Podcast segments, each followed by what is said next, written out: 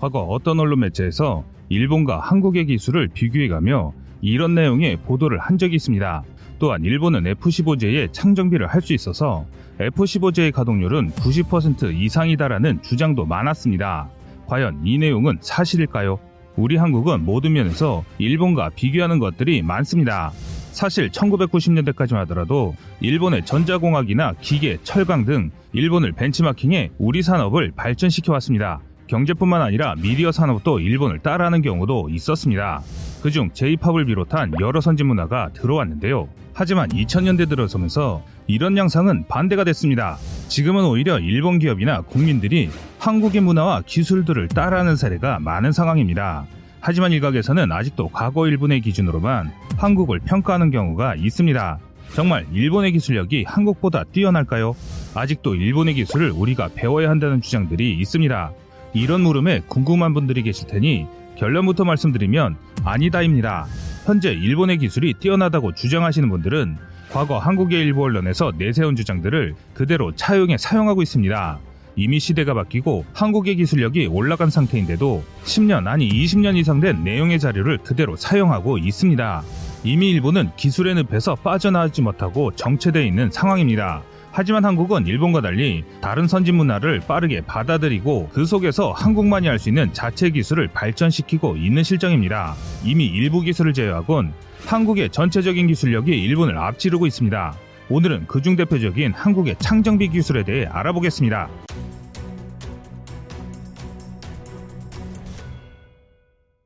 우리 한국은 공군 군수사령부 예하 81, 82, 86 정비창을 운영하고 있습니다. 그중 F-16의 창정비를 담당하고 있는 부대는 86 정비창인데요. 항공전자 정비창 사무실 벽에는 글씨가 빼곡히 적힌 대형표가 걸려 있습니다. 검은색 글씨는 국내 정비 가능 부품, 붉은색은 해외 정비 부품입니다. 그중 빨간색이 대부분인 F-15K는 국내 정비가 거의 안 되고 KF-16은 부품수 기준으로 30에서 40% 가능한 상황입니다. 붉은색으로 쓴 부품들이 가동률을 떨어뜨리는 문제 핵심인데 이들 장비는 수리를 위해 미국으로 보내야 합니다. F-15의 부품들은 최소 수백일에서 최장 3년의 수리 시간이 소요됩니다. 여기에 바가지 요금은 덤이라 할 수 있는데요. 일례로 F-15K의 IRST 호환품을 국내에서 제조하면 개당 400달러지만 제조사인 보잉으로 보내면 15배나 비싼 6만 달러로 가격이 뻥튀기 됩니다. F-16의 안테나 수리비도 국내 업체 가격은 2,200만 원이지만 해외에선 1억 5천만 원을 요구합니다. 1994년 도입 당시 52억 원이었던 ICS는 지금 92억 원으로 2배 가까이 올랐습니다. 제작사인 미국 NGC가 생산을 중단해 재고가 줄었기 때문인데요. F-16용 ASPJ의 도입 단가는 23억 5천만 원입니다. 그 안에는 칩 역할을 하는 휴대전화 크기의 전자카드가 50여 개쯤 있는데 어떤 카드는 수리하려면 10억 원이 듭니다. 현재 우리 대한민국의 기술력으로 봤을 때 항공전자 장비를 뜯어보면 별것 아닌데 우리가 못 건드리는 게 많기 때문에 울며 겨자 먹기 식으로 어쩔 수 없이 미국에게 수리를 의뢰하는 경우가 대다수입니다. 그중 KF-16의 50%, F-15K의 70%가 그런 전자제품들입니다. 공군 자료에 따르면 2010에서 2013년 지출된 F-15K와 F-16 계열 수리 부속 정비 비용은 1조 1967억 원, 그 가운데 96%인 1조 1553억 원이 미국 제작사에 지불됐습니다. 이는 4년 동안 발생된 비용인데 그 정도면 항공기가 사용 기간인 30년간 9조 원 가까이 유출이 된다고 할 수 있는데요. 게다가 부속 장비도 바가지입니다.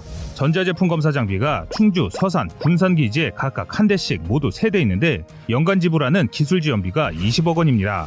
매달 받아보는 공군 운용 항공기 기술 책자 비용이 연 51억 원, 기술 지원비가 F-16 계열은 연간 65억 원입니다. 그런 비용을 종합한 F-16 계열의 연간 유지비는 2007년 2,102억 원에서 2013년에는 3,400억 원으로 160% 올랐습니다. 성능 개량도 돈 먹는 하마입니다. 공군은 2009년부터 F-16과 KF-16의 전자장비를 성능 개량했습니다. F-16의 경우 2009에서 2015년 2천억 원, KF-16은 1조 8천억 원이 들어갔습니다. 항공기 사용 기간인 8,000시간, 약 30년을 기준으로 두 차례 대대적인 성능 개량과 소규모 성능 개량을 진행했는데요. 첨단 기술일수록 이처럼 잦은 개량을 하는데 그 돈은 거의 다 외국 제작사들에게 들어갑니다. 결국 초기 구입비인 F-15K 6조 원, KF-16 5조 원, 부품비, 정비비 10조 원, F-16 계열 성능 개량비 최소 2조 원을 합해 최소 22조 원이 30년에 걸쳐 미국 제작사에 지불된 것인데요. 여기에 F-15K 성능 개량 비용은 계산에 포함되지도 않았습니다. 그런데 이뿐만이 아닙니다. 생산 중단으로 인한 애로 사항도 많습니다. KF-16 항공기의 레이더인 APG-68V7이 고장이 잦아 가동률이 떨어지는데도 제작사인 NGC는 수익성이 낮다며 생산 라인을 폐쇄했습니다. 이해 공군은 터키에 있는 F-16용 구형 V7 구입을 타진하게 이릅니다. 영공 사수를 위해 상시 발진대기 상태에 있어야 할 전투기가 작전 임무 불가인 F 엔노스 상태에 빠져 중고 부품이라도 구하기 위해 전 세계를 뒤져야 했던 것입니다. 그마저도 F-15K 전투기는 우리 손으로 분해해서 수리할 수 없는 것이 대부분으로 미국 제작사인 보잉사에서 엔지니어가 도착해 수리를 해야만 하는 FM 방식으로 도입되어 있습니다. 우리 세금으로 구매해놓고도 우리 기술로 수리가 가능해도 복제 방지와 기술 유출 등 때문에 수리를 할 수 없도록 봉인 처리해놓았기 때문입니다. 이 문제를 해결하려면 모듈을 통째로 바꾸는 대규모 성능 개량 또는 신용 기정 도입이 필요합니다. 즉 또다시 막대한 비용이 들어가야 한다는 것이죠. 2007년 국내 언론 매체를 통해 일본 항공자위대 F-15J 가동률이 90%를 넘는다는 기사가 보도된 적이 있었습니다. 그런데 좀 의아한 것이 F-15를 개발한 미국에서조차 가동률이 80%를 넘지 못하고 있으며 우리 한국 공군이 77.8%입니다. 한편 중국은 수호이 27의 가동률이 65% 정도인데 그런데 F-15J는 1999년까지 210여 대를 미쯔비시 중공업에서 면허 생산한 모델로 2009년부터 38대 부품 조달을 시작으로 본격적인 창정비 시기가 도래한 기체입니다. 즉 기사가 보도된 2007년 당시에는 F-15J는 창정비 소요가 없던 시기인데요. 쉽게 말해 중고차 새 차를 놓고 정비 횟수를 비교한 꼴입니다. 또한 일본은 2018년을 기점으로 F-15의 본격적인 창정비 시기가 도래했는데 자국에서 창정비가 어려운 구형 F-15J 100대를 동남아로 수출을 추진합니다. 일본의 이처럼 경이로운 가동률 90% 이상 달성의 비결은 창정비 시기가 도래하면 매각하는 것이었습니다. 그런데 이런 내용을 모르는 일각에서는 일본의 창정비 기술을 한국이 배워야 한다고 주장하고 있습니다. 정말 이런 모습을 배워야 하는지 의문이 드는데요. 창정비는 전투기 가동률과 수명에서 가장 밀접한 연관이 있습니다. 하지만 정비라는 말에 그 중요성을 간과하고 지나쳐왔습니다. 그런데 그 중요성에 대해 대한민국 국민들이 본격적으로 인지하게 된 계기가 있었는데 바로 우리가 F-35를 도입하는 과정에서 창정비라는 단어가 세간의 주목을 끌기 시작했습니다.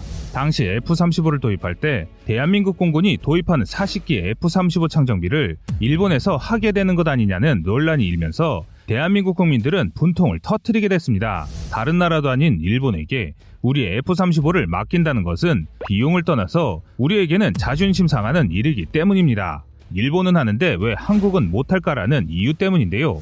방위사업청에 따르면 2014년부터 일본이 우리의 무기 체계를 창정비한 적이 없으며 앞으로도 그런 일은 결코 없을 것이라고 단호한 입장을 보이고 있습니다. 방사청에 따르면 F-35 전투기의 창정비 도래 시기는 앞으로 6, 7년 정도의 시간이 필요하고 그동안 일반 정비는 록히드 마틴 한국 지부와 의논하며 자체적으로 진행할 계획입니다. 또한 필요한 경우 록히드 마틴의 직원이 한국을 방문해 진행하는 방법도 구상 중입니다. 앞으로 한국은 미국과 지속적으로 이 문제를 놓고 협상을 진행할 필요가 생겼는데요. 이런 논란의 배경에는 F-35 도입 조건에 창정비에 대한 구체적인 옵션이 빠져있기 때문입니다.